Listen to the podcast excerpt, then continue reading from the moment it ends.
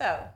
Hij mag eigenlijk niet zo hard ploppen. Ja, ik ben geen... eh, eh, Maar hij spuit er niet uit. nee, dat Hallo en welkom bij deze eerste aflevering van Grapevines, een nieuwe podcast over wijn. Ik ben Jorgen en in deze aflevering praat ik samen met Kirsten, Barbara en Mike over hun online platform Grapevines. Over een reis door de wereld van wijn en proeven we samen vier hele mooie wijnen. En mag je nou walsen met champagne of niet? Of tenminste met mousserend? Ja? Ja, dat, het Ja, schijnt voor de aroma's, ja zeker. Kijk, je bubbel vervliegt er misschien wel iets sneller voor. Ook omdat het überhaupt al in een groter glas zit. Maar je Heel komt veel belegen. mooi open. Niet spieken. Ja, je ziet sowieso al in de kleur, we moeten eventjes natuurlijk eh, de, de zintuigen voor de luisteraar helpen. Je ziet al in de kleur dat hij best wel eh, donker is. Ja, warm goud. Goudgeel, ja. Fijn bubbeltje. Hij ruikt ook heel warm. En je ruikt ja, bijna rozijntjes op de achtergrond. Een beetje sherry toon, hè? Wat je, Ja, zeker iets Wat sherry. Ja, iets oxidatiefs. En een mooie gist. Gisttoon in de achtergrond, een beetje brioche. Eh, minder dan ik had verwacht, eerlijk gezegd. Maar dat zal ik daar vertellen waarom. Nee, je ruikt het Ja. wel eh, goed hoor, dat brioche. Ja, ik vind wel. Ik ben nu een beetje aan het walsen. Het wordt wel steeds meer wat fruitiger hoor. Komt een beetje rijpe peer. En... In deze eerste aflevering stellen we onszelf aan je voor aan de hand van een fles wijn die we allemaal hebben meegenomen. Terug. Ja, Nou, je zeg het denkt eens. natuurlijk door hè, bubbel, gist, denk je snel aan champagne. Maar ergens heeft het voor mij een iets rijper en voller karakter dan een typische champagne. Ja. Hebben jullie gezien eh, afgelopen eh, week, volgens mij was het zelfs gisteren, was er van de Keuringsdienst van Waarde een fragment over champagne. En Ik heb het voorbij zien komen, maar ik weet eigenlijk niet wat... Nou, eh, het is vooral, ik, ik noem het omdat ik het er totaal niet mee eens was. De vraag was eigenlijk, waarom is champagne zoveel duurder dan, dan andere mousserende wijnen? En eh, ze gingen onder andere in Kaam. Oh, bij Dassemus zijn ze geweest, ja. Van, Ja. En die man die ging vertellen, ja, het maakt precies, precies hetzelfde. En feitelijk is dat ook zo. Maar ik, ik heb wel het idee dat je champagne wel echt herkent. Als je, eh, als, je, als je een liefhebber van wijn bent, dan haal je een champagne er wel uit. Ten opzichte van een, eh, een cava. En wat ze, de- de test die ze deden was champagnes en cava's blind proeven. Maar dan hadden ze zeg maar wijnen van tussen de 5 en de 45 euro. Nou, en die 45 euro, dat was een Moet en Chandon. Dat is voor mij ook niet typisch een champagne. Dat is niet wat, je, Nee. wat Nee. mij eh, trekt, zeg maar. Nee, iemand noemde het tegen mij pas de plofkip onder de champagnes. Nou ja, dat. ja, het is het suikerwater, hè, wat krijg je wel vaak naar je kop gesmeten. Dat is niet normaal natuurlijk, eh, wat daar ook voor dosage voor me in zit. eh. Ja. Maar wil iemand nog iets? Want er is, wel, er is natuurlijk wel iets aan, aan de hand met deze. Het is een champagne. Wil er Ja? iemand iets over kwijt?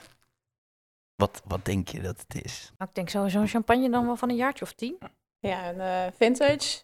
Door de Gewoon iemand hier heel hard aan nee. het nadenken? Ja, Ja. nee, ik, Ja. Zit, ik zit op een gegeven moment, ik, ik, wat, wat ik altijd mentaal altijd doe, ik, ik koppel me altijd heel vaak aan andere wijnen die ik dan heb gedronken, weg. En daar probeer ik dan gelijk iets eh, aan te kunnen verbinden. Maar Ik voel hem nu wel. eh, ja, het blijft heel erg hangen Ja. hè, aan het eind. Inderdaad, in de afdronk is heel, heel drogend op een of andere manier. eh, maar goed, ik zag stiekem net al extra bru staan. Dus. Mm. Zie je? Zit weer, zit weer te spieken. Het heeft ook... ehm, die nootjes komen steeds meer naar voren. Ja, dus ja. Ik ben gewoon heel erg benieuwd. Hij heeft echt die, die, die sherry toon. En Zeker, ja. Hoe dat komt. Ja. Hoe dat komt. Zal ik het vertellen? ja, nou geef Nou, er een, eh, Een hint. Moet Ja. een hint geven? Ja? Ja, oké. Eh, er zijn eigenlijk twee dingen die net iets anders zijn met deze wijn dan een normale champagne. En de ene is de gebruikte druiven. Het zijn niet de standaard drie druiven, maar... Eh, Eén ervan is wel standaard en de andere is, is ook wel Oh, er standaard. zitten Pinot eh, Gris en Pinot Blanc in. Nee, het is, wel, het is wel Pinot Meunier, maar dat is zeg maar, Oh. is 50-50. Chardonnay, Pinot Meunier. Ja. Deze, het is eh, van Erik Taillet. Die eh focust, hij, hij staat, daar staat ook op de fles, producteur de Meunier. Vaak wel een beetje het onder, ondergeschoven kindje. En hier is het 50%. En deze producent focust zich heel erg juist op de Meunier. Dus ook in zijn andere eh, flessen. Hij heeft ook 100% Meunier druiven. En van wat ik heb gelezen, ik moet zeggen, ik ben niet zo'n expert dat ik dat soort verschillen eruit ga halen. Is dat Meunier een, ehm, een wat vroeg rijpendere druif is die ook de leeftijd wat sneller laat zien in de wijn. Dus dat is iets wa- waar Ja. waarschijnlijk de sherry vandaan komt. ja, Maar eigenlijk waar het nog, wat nog belangrijker is, is hij is uit 2004. 2004. Wauw. Ehm, maar hij heeft tien jaar op de Lee gerijpt. Ah, ja. Ja, kijk, die, die lierijping, waarbij dus die, die, die champagne lange tijd op zijn eh, uitgegiste celletjes nog, eh, nog ligt te rijpen en daardoor dus ook steeds belegener wordt. ehm, zorgt uiteindelijk voor dat door die autolyse gaan die, gaan die aroma's eigenlijk gewoon op in de, in de wijn. Dus, ehm, en daardoor ja, wo- wordt er eigenlijk steeds meer die, die nootjesaroma's, die toasting, die brioches, die wordt veel intenser. Ehm, ja, waardoor die wijn zich eigenlijk veel verder gaat ontwikkelen. Het was niet dus, eh, ik had niet specifiek deze wijn in eerste instantie gekozen, maar ik wilde wel iets een keer laten proeven met extreem lange eh, rijping voor de dégorgement. Dat is dan een dégorgement tardief. Je had deze dus al, eh, hoe, hoe ben je deze tegen Nou ja, ja, ik had een wijn besteld een, van een ander huis. Jacquesson. Ik ga alles heel eh Ja, Frans krijg je op je kop natuurlijk. Precies. Ehm, waarvan mensen tegen mij zeiden, van, dat moet je echt een keer proberen. En die hadden Ja. dus een, Wel eh, geweldig overigens. een eh, dégorgement tardief. Eh, had ik besteld. Eh, kwam de hele tijd maar niet. Ik zag bij de PostNL van morgen komt die. En toen ging ik bellen en, ze, en toen was het, oh ja, ja die, eh, die hebben we niet meer. Dus toen moest ik iets anders aan uitzoeken. En iets wat vergelijkbaar is, is best wel moeilijk. Dus dit is, ja, dit is niet, voor mij niet een bekend huis in ieder geval. Dus ik moest even graven totdat ik iets vergelijkbaars had. Ja. Dus eigenlijk bij accident eh tegen... Beetje bij accident, ja. Tof, tof. Ja. Hey Jorgen, hoe ben jij eigenlijk in de wijnwereld eh, gerold? Ja, het is een onwijs snobby verhaal. Vertel. Ik kan me nou ook echt het moment herinneren. Ik heb een beetje hetzelfde als, eh, als Mike. Ehm, altijd een bierdrinker geweest. Vond wijn wel oké. Zeker bij de maaltijd, zo bij mijn ouders thuis. Maar niet heel bewust van wat er dan eh, geschonken was. Wat het was überhaupt. Het was meer gewoon, ja, ja, dat is lekker. Ehm, totdat wij gingen trouwen. 2014 ben ik getrouwd. En zeg maar de, de week daarna zijn we op een soort mini-honeymoon ge- gegaan in Nederland naar Zwolle, naar de Libreien zijn we geweest. En toen zijn we daar helemaal los gegaan. Eh, dus gewoon het menu en de wijnarrangement en alles erop en eraan. Maar elke keer kwam die sommelier aan tafel en die ging zo vertellen van dit en dit en dit. En het was echt bla bla bla bla bla. Ik had echt geen flauw idee wat hij zei, maar ik proefde wel dat die wijn en dat eten bij elkaar echt gewoon een soort van hemelse ervaring was die elkaar zo erg versterkte. Dat ik dacht, ja oké, hier moet ik gewoon meer over achter. weten. Ja. En ik ben ook wel iemand die, als hij dan zoiets bedenkt, dan ga ik er ook helemaal induiken. Dus toen heb ik gelijk eh cursus gedaan en nog een cursus gedaan en nog een cursus gedaan. En ja, ik heb nu niet echt meer een eh, volgende stap, behalve de vinologenopleiding, die ooit nog wel gaat Die gebeuren. staat nog wel op je Die lijstje. staat wel op mijn lijstje, zeker ja. Maar weet je, ja, ik heb twee kinderen en dat is nu niet helemaal handig. Nee. Dus dat is hoe ik er eh, ingerold ben. En eh, ja, hetzelfde als, als wat Mike zegt, eh, ontdekken nog steeds. Ik ben laat begonnen en ik ben nog steeds wel heel erg op die reis van alles willen proeven. Dat is natuurlijk niet eens haalbaar trouwens, maar zoveel mogelijk. Ja, mooi vast onderdeel voor deze podcast. Dat we Proeven, hè? samen op reis gaan Ja. om te proeven. Door met de tweede wijn. Eigenlijk was de bedoeling dat we dit allemaal blind zouden doen. Maar omdat we allemaal nog een beetje aan het oefenen waren, was het al lang duidelijk wat Barbara had meegenomen. Wijn 2. Wijn 2. Ehm, Wil je er eerst iets over vertellen? Of iets waar we op moeten letten of zo? Of is het puur... eh, ehm, het is een Franse wijn. Nee. Nee. en eh, ik denk dat je vanzelf wel, het is al eigenlijk afgeklapt, maar dat je anders vanzelf wel ruikt. eh, ehm, en proeft uit welk gebied het is en welke druif het is. Het is een, ehm, een wijnhuis waar ik, ik denk, een jaar of acht geleden voor het eerst ben geweest. Toen ging ik met een eh, groep vriendinnen op wijnreis. En toen zijn we dus ehm, nou ja, via een aanbeveling en een hele goede omschrijving in, een, eh, ja, in zo'n Franse gids. Waar allemaal, eh, ik weet even niet meer hoe het heet, maar waar allemaal hele goede wijnen in stonden, zijn we hier terechtgekomen. En ja, het zijn gewoon allemaal de wijnen die ze hebben, fantastische wijnen voor ook nog eens een eh, hele betaalbare prijs. Zeker voor eh, eh, het Voor- gebied voor- waar voor het vandaan niet, komt. niet nader te noemen gebied inderdaad. Precies. Ja, ja. Hij is iets te warm. Hij is net als die champagne wel weer goudgeel, hè? Ja, het is ook wel echt een hele mooie wijn. Ja, dit ruikt gewoon hemels, toch? Het is een eh, hele volle, vette, dikke, witte wijn. Ik zeg nog even niet wat ik denk dat het is. Lekker boterig. Ja, zeker. Ja, maar ook heel erg... Ik, ik durf het woord bijna niet te noemen, het grote M-woord. Ja. Maar ik ruik eh, wel daar wat van. Dan, het, het doet mij altijd een beetje denken aan iets ziltigs, iets Kun je, stenigs. kun je mineraliteit ruiken? Dat is ook een discussie, hè? Nou, daarom Ja, probeer ja. ik het altijd aan. Wat is het dan wat ik ruik? En Hmm. dat, dan Nou ja, dat is toch een beetje discussie. Ja, heb je ooit wel eens aan een bepaalde steen gelikt? Ja, weet je.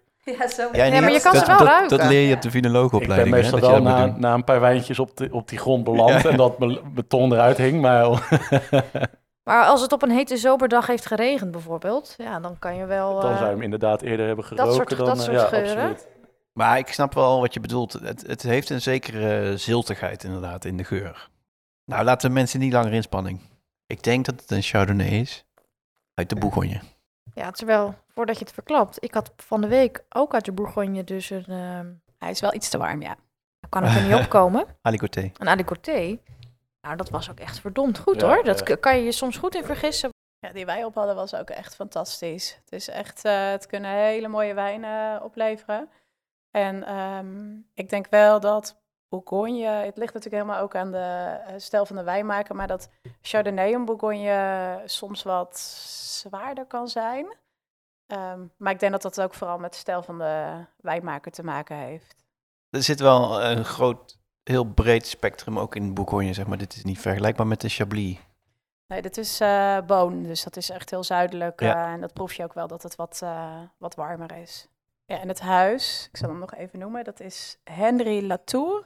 2015, dus ook alweer zes jaar oud. En dat is voor een witte wijn natuurlijk ook niet niks. Nee, dat is waar. Maar je, je proeft dat hij nog wel iets frivols in zich heeft. Hij is nog niet zo belegen. Nee, het is zeker niet belegen, maar wat leeftijd. eh, en dat doet hem ook wel goed. Het, maakt hem nog wat ronder. En, eh, Ja, ik weet toen, toen ik hem kocht, toen eh, was hij eigenlijk nog niet zoals die moest zijn. Dus hij heeft echt even moeten liggen. Ik had een doosje, een doosje gekocht. En volgens mij liggen er nu nog drie. Dus de twee die ik eerder had opengemaakt, dacht ik eigenlijk steeds bij... Hmm, het is het toch nog niet helemaal. Maar nu is die eh, zoals die moet ik denk zijn. dat hij op, eh, op zijn piek is, ja. Ik heb ook niet het idee dat hij nog ergens naartoe gaat vanaf hier. Nee, ik denk dat hij misschien juist logger kan worden. Maar ik denk dat het nog wel heel erg scheelt als deze net even twee graden kouder is. Ja. Want ik denk dat hij dan eh, een stuk van zijn frisheid wel weer terugkrijgt. Ja, alhoewel het voor de aroma's wel prettig is, Ja, vind ik altijd. absoluut. Want Ja, zeker. Ik had laatst een eh Touraine die te koud was en die rook nergens naar. En als je hem even een half uurtje dan laat staan, dan komt hij pas echt los. Ja, je hebt ze ook gewoon Ik- al bij... Je hebt je spuugbakje niet gebruikt, zie ik. Maar Nee, ik, ik neem even mijn momentje. Ja, precies. Nee, maar ik moet zeggen, Mike's smaak is ook wel een beetje arrogant geworden. Dat, eh, Nou, dat hoor ik thuis ook altijd. Maar ja, Nee, hij houdt wel van. ehm, het is. eh, ja, dat zal je zo wel proeven aan, eh, aan die andere wijn. Misschien dat soort wijnen. Dat. Ja, dat vind je wel. eh, dat kan je goed bekoren, zeg maar. wat is jouw, eh, ja, jouw eye-opener geweest, zeg maar? Ehm, nou, ik ben denk ik net als eh, heel veel mensen begonnen met hele vieze, zoete witte wijn. En ehm, nou ja, van daaruit wat meer dingen gaan proberen. En op een gegeven moment ben ik met een vriendin, met wie ik destijds ook de wijnwijven ben begonnen, Mhm. gingen we steeds naar wijnproeverijen toe. En dat was super gezellig, want er stond heel veel wijn open. En er was een hoek met allemaal kaasjes, dus wij eh, konden helemaal los daar. Ja. En dat eh, zijn we steeds vaker gaan doen en ons er meer in gaan verdiepen. En uiteindelijk ben ik, eh, na een tijdje ben ik ook een wijncursus gaan doen, omdat het me toch wel Ja. ja. toen al een beetje had gegrepen. En nou ja, de wijnwijf is toen in die periode dus ook gestart. En dat begon eigenlijk als een wijnproeverij die we voor vrienden gaven. En uiteindelijk is dat eh, nou ja, uitgegroeid tot een bedrijf, waarin we dus nog steeds wijnproeverijen geven en veel meer dan dat doen. Ja, mijn passie voor wijn is Ja, wat is je passie voor daardoor, wijn dan? dat is eigenlijk een beetje daardoor gekomen. Ja, maar dus- die, die, die vriendin die had al een passie voor wijn eerder dan jij, want waar, ja, waarom we hielden ging... gewoon samen heel erg van, van borrelen en wijn drinken. Ja, het was gewoon mega gezellig. En uiteindelijk ehm, had ik wel behoefte aan meer. Dus vandaar ook de wijncursus. En eh, ja, ik wilde me gewoon meer gaan verdiepen in wijn. Ja, en natuurlijk heel veel verschillende wijnen proeven. En eh, nou ja, ook als je een wijnproeverij gaf, dan is het ook leuk om je daar meer in te verdiepen. En ik denk wel dat ehm, ehm, ja, sinds een paar jaar eh, is het, ja, is, ben ik er ook wel, hoe zeg je dat? Ja, ook door de wijncursussen denk ik. Hè, dat je wilt steeds meer proeven en je smaak Ja. ontwikkelt zich ook met de cursussen die je doet. En die smaak wordt vaak ook wel wat duurder. En Ja, voorheen zeker. gaf ik, nou ja, misschien maximaal 20 euro uit voor een fles wijn. En eh, nou ja, nu, ja, ik durf bijna niet te zeggen, maar volgens mij is de duurste, duurste fles die ik thuis heb liggen, die kostte volgens mij 180 euro. Nou ja, niet dat ik dat dagelijks drink, maar eh, dat is ook wel Ja. kostbaar bezit. En die gaat pas open op een speciaal moment, over weet ik hoeveel jaar, want die moet echt even liggen. Wat Maar is het is- het? Het is een Sassicaia. Zie je? Ja. Dat hebben we toch nog. Dus die, eh, maar dat vind ik gewoon tof om dan te hebben. En Ja. het is gewoon speciaal. En eh, ik heb dat wel in Toscane toen een keer geproefd. Net als Kirsten. Ja, dat is fantastisch. Het is gewoon tof om dat soort wijnen te proeven. Ja, nou ja, ik begreep van Kirsten inderdaad de beste wijn die ze ooit heeft geproefd. Ja. Dus ik vrees dat ik dan ja, toch maar een keer naar Toscane toe moet. inderdaad. Ja, ik denk ook dat het komt omdat je er zo over opgehemeld wordt. Hè? Dat, dat, Het is altijd wel zo'n ding van de plek, hè? Dat je Ja. het op de plek Ja, maar die wijnen daar, het hoeft geen eens een Sassicaia te zijn, maar er zijn zoveel fantastische wijnen daar. Het is echt, maar ook wel heel prijzig. Ja. Je hebt daar, eh, nou ja, voor 40, 50 euro kun je best wel een goede wijn kopen, maar ja, veel goedkoper dan dat. eh, nee, dat viel mij Kom ook tegen. Zelfs bij de kleinere huizen. Gewoon Ja. echt die kleine boertjes. Dat die eh, voor een standaard Mhm. Super Tusken, die dan geen naam heeft gemaakt, gewoon al... eh, ja, precies. Ik wou zeggen, maar dat zijn 25, allemaal wel 30 de, de super, super Tuscans dan. Dus Ja, maar wat is Super Tusken, hè? ja, dus met, met Bordeaux-druiven denk ik dan Ja, toch? precies. Ja. Oh, sorry, het was geen testvraag. Nee. We gaan door met de derde wijn en nu is de beurt aan Kirsten.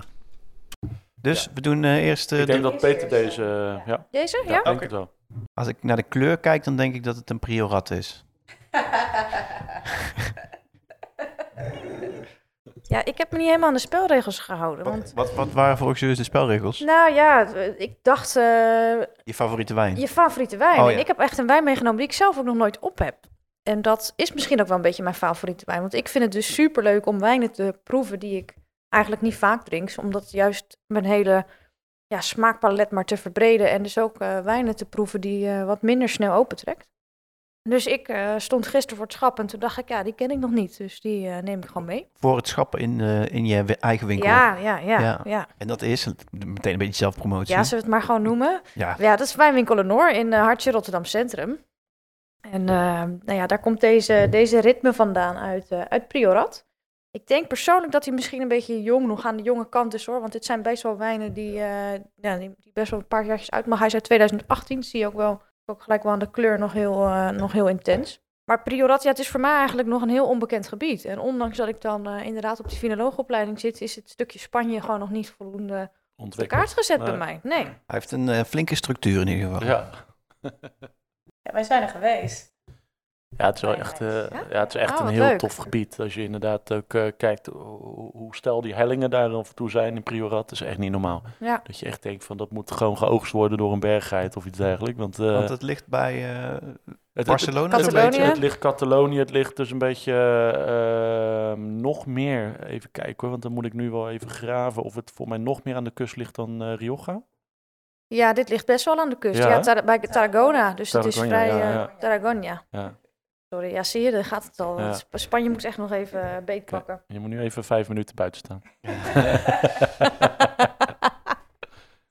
Nee, je, je proeft inderdaad wel dat hij nog, eh, dat hij nog redelijk jong, eh, jong is. Misschien dat hij ook nog wel even wat, eh, wat vrijgeeft als hij wat langer open staat, hoor, denk ik. Want, eh, Nou, ik vind het op zich niet eh, vervelend, maar dit is precies wat ik ook bedoel. Van als ik dit thuis zou schenken, ja. dan zou mijn vrouw zeggen van, nou, geef me maar een witte, want dit, Dit kan is ik, veel dit kan ik niet aan. Maar ja, hoezo? Daar, Maar- te, te, te krachtig. Te krachtig en te veel tannine sowieso. Dat is iets wat eh, veel mensen ook een beetje moeten leren drinken, denk Terwijl ik. die wel, ik vind hem juist wel zacht en best wel soepel. Ik maar ga dat is waarschijnlijk omdat ik rode jouw- wijn ja, juist- vaker drink. Jouw smaak is ook verpest. Ja. Nee, maar hij is, hij is- ik snap wat jij zegt. Hij heeft wel een soort sappigheid in zich. eh, dat hij nog... Mhm. eh, Ja, ik vind het een hele fijne wijn. Even kijken, Priorat is eh Garnacha, denk ik. Ja, Garnacha, maar in dit geval 70% Carignan. Aha. Met 30% Garnacha. Maar juist die kruidigheid eh, van de Garnacha, die zit er wel in. Ja, en tegelijkertijd is, is Carignan natuurlijk ook wel echt een, eh, een hele kruidige, kruidige wijn, hè, die vooral wat meer opbrengsten kan, eh, kan brengen. Je ziet bijvoorbeeld nu in de Languedoc dat ze Carignan toch wel weer steeds meer herplanten, waar het in eerste instantie gerooid werd. Ik zie heel veel Carignan in van die natuurwijnen. Dat is bijna allemaal om de mij laatst opgevallen, maar toen dacht ik van... hé, hey, hier weet ik nog te weinig van. Maar dat, dat, dat heb jij dus bevestigd inderdaad. Of tenminste... Nou dat- ja, dus dat is puur uh, Maar weet jij daar meer van? anekdotisch. Nee, Nee, helemaal niet. Ja, maar het viel me op dat ook, dat, dat veel van die wijnen eh Karajan. eh, Ja. Natuurwijnen zijn, oh, Ja. dat weet ik nog niet. Nee, maar Carignan is heel makkelijk eh, eh, tegen de hitte ook. Waar, eh, vandaar ook dat ze in de Languedoc het toch wel weer een beetje aan het eh, herplanten zijn. Ja, en ik vind het fijn van eh, als je 100% tussen mono hebt, eh eh eh, Garnacha hebt, dat die een beetje de scherpe, logge randjes er van de Garnacha afhaalt. In de Mhm. zin van dat als je echt een zondoorstoofde Garnacha hebt, dan wil die nog wel eens een beetje log worden. En ik vind dat dat wel fijn dat er dan toch nog iets tegenover staat. Wat nu ook hier echt die kruidigheid net even, eh, of, of ze doen het met Syrah, dat dat gewoon eventjes goed eh er tegenin wordt gegooid. ja. Wat vind je er zelf van? Want je hebt het natuurlijk nog niet geproefd. Ja, ik hou altijd echt wel van een flinke tannine-structuur. Die, die, die bite, dat eh, ben ik eigenlijk alleen maar steeds meer gaan waarderen. Ik vind het ergens misschien nog wel meevallen. Het heeft een beetje ook wel een silky, silky gevoel. Wat, het, wat er ook wel bij komt bij die structuur is, ehm, hij is echt wel verwarmend, hè? Hij is echt wel... Ja, eh, jongens, dit is 15 procent. Ja. Maar ook best wel veel. eh, ja, is natuurlijk ook nog jong, dus het fruit overheerst nog, eh, nog wel een beetje dat zwarte bes. En de, Hij kan nog wel even mee in ieder geval. ik weet wel, zijn filosofie is echt om zo veel mogelijk in je glas te kunnen brengen met zo min mogelijk interventie. Dus het is sowieso biologisch, maar er wordt, eh, er wordt eigenlijk heel, eh, ja, heel minimaal ingegrepen om, eh, om de wijn zo veel mogelijk van karakter van de, het terroir mee te geven. Ja, voor mij is eigenlijk die hele manier hoe ik in de wijn terecht ben gekomen compleet anders. Als in, ik eh, heb wel altijd ook echt die passie gehad, dronk graag en altijd een interesse gehad, maar best wel wat jaren gewacht totdat er iemand mee was, mee wilde gaan om ook een, eh, een cursus te gaan doen. Ik had wel gelijk de behoefte om te denken, nou, ik pak het wel gelijk bij de theorie aan. En daar eh, nou, een paar jaar mee, eh, mee gewacht en er kwam er niemand. En toen dacht ik op den duur, nou, ik ga het gewoon zelf doen. En dat is achteraf de beste keuze geweest die ik heb kunnen je maken. wilde graag met iemand samen. Dat, ja, eh, ik dacht dat is gezellig. ja. Als je dan gaat wijnen, dan, eh, dan met iemand erbij. Maar niemand had dusdanig de interesse om ook echt meer over, eh, over wijn te leren. Ja. Dus ik ben dat zelf gaan doen en eigenlijk daardoor dus ook mijn, eh, ja, mijn vrienden slash netwerkenkring in de wijn uitgebreid. En dat heeft er ook wel voor gezorgd dat die passie is gaan groeien en dat ik er nu zelfs mijn werk van heb gemaakt. Ja, helemaal. Wel heel gaaf. Maar hoe ben je er dan bij gekomen dat je echt een cursus wilde gaan doen? Want er is dan wel een soort omslagpunt geweest, toch? Dat ontstaat niet als je eh, iedere week dezelfde wijn in de supermarkt koopt. Nou ja, dat is eigenlijk mijn ex-schoonvader, die importeert zelf wijn. En die, eh, ja, die trok iedere zondag als we daar gingen eten ook wel eh, mooie flessen open. En dat zorgde wel dat ik steeds meer in aanraking kwam met het drinken van lekkere wijn. En ook wel steeds meer dacht, hé, hey, dit, eh, er zit wel een verhaal achter. Dus eh, ik wilde dat verhaal leren begrijpen en ook snappen wat nou maakt dat de ene wijn gewoon echt beter proeft of juist niet. Eh, en ook waarom eh, iemand een bepaalde smaak heeft. En nu heb je er je werk van gemaakt. Is dat de goede keuze geweest? Of heb je er spijt van? Nee, geen seconde spijt van. Het is, eh, Het is wel is- een flinke omslag van, want je, je werkt erbij. Voor mij is het een ontzettend omslag. Ik zat in de financiële wereld. Ja, Maar ja, nee. d- En vooral voor mij is het heel erg leuk om eh, wel het menselijk aspect binnen de wijn op te zoeken. Hè. Dus vanuit de proeverij en de cursussen die ik dan geef, sta je natuurlijk heel erg veel in de, ja, met mensen in contact om te ontdekken hoe je hun weer eh, het enthousiasme bij kan brengen. Ehm, nou ja, dat maakt ook dat we hè, met Grapevines nu ook kijken hoe kunnen we dat eigenlijk op een veel grotere schaal gaan aanpakken. En dan is het alweer tijd voor de vierde en laatste wijn van Mike. Moeten we de volgende erbij pakken? Laten we dat doen. Het is een mooie fles met eh, een, een eh, zegel. Ze, ze houden zich niet aan de, de standaard eh, regels van het gebied. Nou ja, het is in principe een loner, maar het is wel echt leuk, leuk verhaal. eh. Ik heb een beetje een natuurwijntje gevoel. eh. Boers, hè? Een beetje speetboegoende vibe krijg je ervan. Rioja met speetboegoende vibe. Ja, totaal Ja. niet dat hout wat je bij de Hij, heeft hij heeft een beetje bret. Ik ben er heel gevoelig voor. Ja, eh. Ja. dat weet ik nog, Ja. ja. Maar in, in dit geval eh, zeker niet vervelend. Eh, Soms dan kan een wijn het zoveel hebben dat ik echt denk van... dit is gewoon alsof je naar eh, een vuilniszak Ja, eh, ja, aan het... absoluut. eh, Ja, Ja, een naar- doosje Hansaplast. ja, het is Nee, wel in dit echt... eh, het wel... Hansaplast, ja, dat heeft deze wel een Ja, beetje. ja. beetje Ja, ik hou ook wel van dat boerse. ja, ik, ik kan het altijd wel waarderen en ik vind het helemaal mooi. Nou ja, ik zal maar gelijk over is, het dit, eh, is dit weinig eh sulfieten ook of niet? Dat dat... Dat, dat weet ik niet, niet zo nauw, maar ik weet wel dat hij dus eh, heel onconventionele ideeën heeft over hoe je een Rioja wijn in elkaar steekt. steekt. En eh, dat heeft hij dus ook eigenlijk eh, met deze gedaan.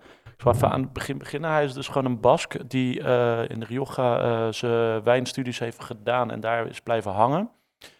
Ehm, wat hij vindt is eigenlijk alle magie gebeurt gewoon in de wijngaard en niet eh, het wijnmaken daarna. Hè, waar eigenlijk stiekem Rioja een beetje bol mee staat van de, de, de, de klassificatie en, en, en wat het daar volgens moet, van moet zijn.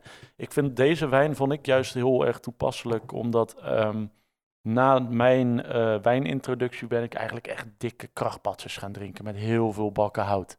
Ja, En dat waren Zoals dus ook een reserva Rioja. ja, zeg maar, precies. Dus de, de, de Grand Reserva's, nou ja, die begint natuurlijk met een Crianzetje, maar op een gegeven moment ontwikkel je daar ook steeds meer en steeds meer ging je omhoog.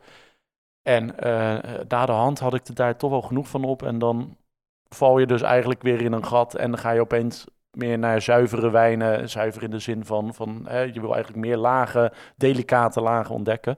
Ehm, hij heeft dus rijpheid, maar ook gewoon die echte ultieme frisheid die je eigenlijk af en toe mist in een, in een, in een, wijn. yoga, ja. Ik moet eh, nu alweer terugkomen op mijn opmerking over eh, bodem. Want ik, ik heb echt een beetje zo'n kalk eh, Precies, precies. in Dus mijn mond. het is echt, echt kalkgrond wat daar inderdaad... eh, eh, van de Atlantische Oceaan. ja, dus, dus echt, echt verkoeling in de hoogte en, en verkoeling van de Atlantische Oceaan inderdaad. Het is, eh, hij, ziet, hij ziet stroebel, hè? Ik heb echt een beetje een soort van... eh, een soort neerslag aan de zijkant van mijn glas, heel Ik- licht. Ik, denk echt dat het een natuurwijn is, hoor. nou, Ja, dat gevoel heb ik ook. Het is heel... ehm ik heb daar, moet ik, zou ik inderdaad... Nou ja, eh, ik, ik, ik, ik, nou ja, laat ik zo zeggen, minimale conventie. dit is echt een, eh, een loner die echt gewoon eh, zijn eigen regels inderdaad opstelt. En hij heeft echt, Ja. echt een aantal heerlijke andere wijnen, inderdaad, van Fiora of van inderdaad eh, Petit Corbeu, Petit Mancin. Nou, ik kan in ieder geval met zekerheid zeggen, als je me dit blind had gegeven, dat ik echt nooit Nee, voor Rioja je, je haalt gegaan. geen Rioja. En Nee. daarom vind ik dit wel mooi van, hè, ondanks dat het de Rioja is. en ik heel vaak inderdaad eh Rioja heb gedronken en daarna soort van had ge- gevoel had van, ik, ik heb al genoeg Rioja op, laat het maar gaan. Ja, Ja. Toen kregen we dit op een gegeven moment eh, onder de neus. Ja, en dan weet je eigenlijk niet wat je meemaakt, weet je. En het verhaal daarachter, dat hij dus ook een beetje buiten de, de, de regels eh, buiten speelt. Ja, dat, dat vind ik alleen maar mooi. Ja, Ja. ja. Is die ook uit de DOC gestapt dan? Ik heb staat daar, DOQ achterop, volgens mij. Oh, toch wel. Dat ik moet eerlijk zeggen, daar had ik dus mijn, mijn twijfels over. Ja, er staat wel DOC eh, inderdaad op. En het is eh, ook wel mooi. Het is, eh dit is fles eh, 694 van 1933. Dus het, ik weet wel dat het, het wijngaard is ook echt 94 eh, jaar oud. Het is eh, mooi, het heet Artillero. En dat, dat is dus van eh, iemand geweest in de... Hij heeft het tenminste overgekocht van iemand die in de artillerie eh, actief was. Oh ja. En eh, hij heeft dus een beetje als een soort, eh, ja, een soort terugkoppeling, heeft hij het inderdaad daarbij gehouden. En eh, heeft hij dit, eh, en het is, schijnt ook echt, als je meer van zijn wijnen ziet, die, die, die etiketten zijn echt, eh, echt heerlijk om naar te kijken. En het schijnt dus Ja, ook dat de Artillero, dat het een standje is in de, ja, het is een standje in de Kamasutra, dus Oh, eh, het is een bepaalde positie die wel heel eh, levendig op, op het etiket terugkomt. Dus Ja. het, is, het is gewoon een mooie baas die daar eh, ja, eigenlijk een beetje zijn eigen liedje zingt in heel dat eh Ja, Ja, het is, eh, Rioja geweld. het is niet standaard. Ik ben Nee, een en paar jaar niet- geleden in, eh, op vakantie geweest in Bilbao. Net boven de Rioja natuurlijk. Alle wijnen daar smaken precies hetzelfde. Dat is wel echt opvallend. Dus zo, zoiets is wel echt eh, verfrissend inderdaad. En, eh, niet- ja, niet zeker ook waar de normale Riojas natuurlijk, die, hè, die Joven, de, de Crianzas, et cetera. Ja, dit, ja. dit heeft dit volgens mij ook helemaal geen hout gehad. Nou, voor mij heeft dit wel, eh maar heeft het ook op amforen gelegen. Maar dan moet ik eerlijk zeggen, wat dat, dat, dat doet hij vaker. Dit heeft voor mij tien maanden uit mijn hoofd, tien maanden eh, hout gehad. Heeft daarna op eitjes gelegen voor mij. Eitjes. Ja, gewoon niet, eh niet amforen, maar de... Betonnen ja. eitjes. Hij is vergist in eh Frans eiken van eikenvaten van 225 liter.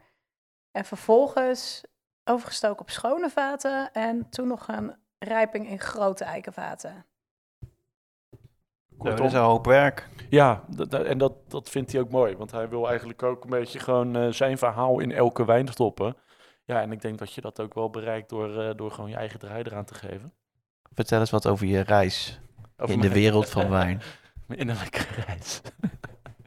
Hoe. Nee, maar serieus. Hoe ben je met wijn in aanraking gekomen? De, eerste, de allereerste keer. Ehm, Kun je je nog herinneren dat je de eerste keer dat- wijn dronk? Dat absoluut. Ik, eh, ik heb voor mij ehm, tot vervelens toe heb ik één wijn altijd gedronken. En dat is echt eigenlijk alleen maar in het begin geweest. En dat is eigenlijk een wijn die ik altijd lekker vond en daaraan eh, bleef vastklampen. En dat was een bepaalde huiswijn, een Carmenère. En ehm, ja, ik had zoiets van, oké, die, die, die slaat aan. Dat is wat ik, eh, wat ik lekker vind. Het, eh, dat blijf ik inderdaad tot en in treuren toe. Blijf ik dat... eh, het klinkt niet alsof je toen al echt een passie voor wijn had. Nee, nee, absoluut niet. Ik was echt een, ik was een, een bierdrinker eigenlijk. Eh, eh, ik, ik had meer zoiets van, oké, ehm, eh, nul wetende van we gaan eh, eh, lekker eten maken, dus wat past erbij. Maar zodra er eh, wat eh, meer eten van kwaliteit op tafel kwam, dan, dan ging je er wijn bij drinken. En dat was dan eh, ook niet eens wetend of dat eh, wit Ja, of ja. rood was.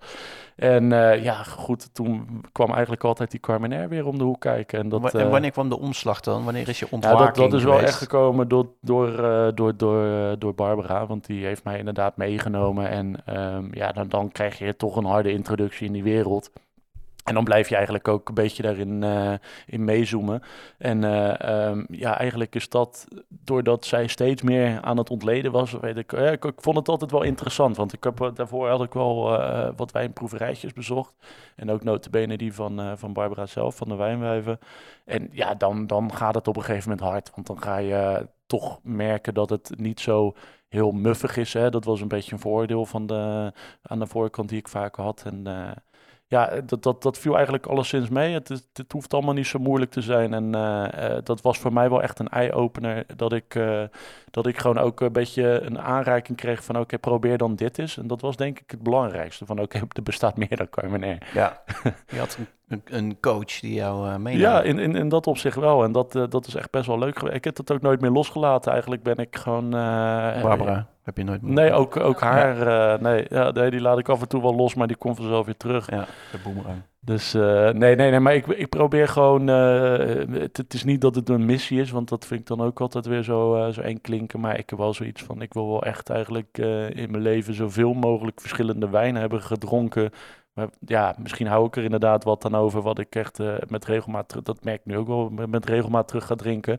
Maar ehm, ja, ik, ik, vind het, ik vind het wel heel leuk om op ontdekkingstocht te gaan. Dus dat, eh, dat is een beetje mijn introductie geweest in de wijn. En dat ik daar op, een gege- op den duur ook eigenlijk mijn, eh, mijn werk van heb kunnen maken. Ja, stop er een kwartje in. En, Ja, ja. Dat, dat is alleen maar mooi.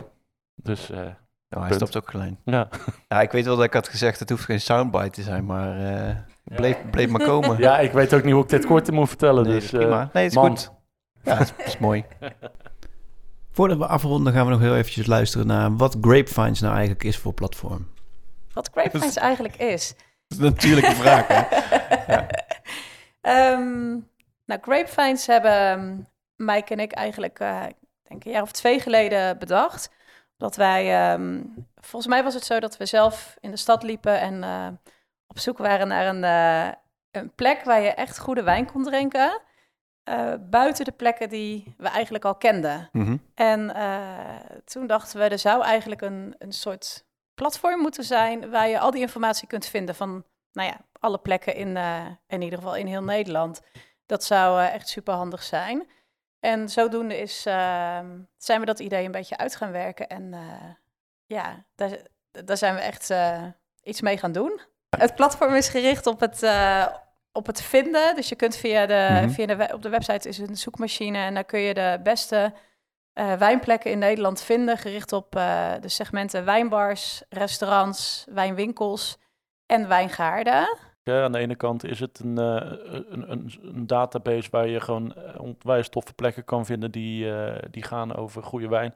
Dus dat het daarna eigenlijk ook de insteek heeft om, om eigenlijk een soort community van wijnliefhebbers, hè, of het nou je, je eerste wijntje gaat zijn of je, je bent al heel geoefend, om die in de meer op een luchtige manier bij elkaar te krijgen. En ehm, eh, dat is continu in ontwikkeling, hè, van, van, van wat zijn daar inderdaad leuke dingen voor. En daar staat in de toekomst nog heel veel eh, voor op de planning, dus dat houdt eh, sowieso in de gaten. Bij ons gaat het er eigenlijk om, zonder altijd snobistisch te worden, dat het gaat om andere wijn waar een verhaal aan zit of wat echt ja, net eventjes wat, eh, wat, wat beter in, me- in elkaar zit. Het verhaal moet kloppen, er moet een gedachte achter zitten. Misschien Ja. is dat een betere uitleg.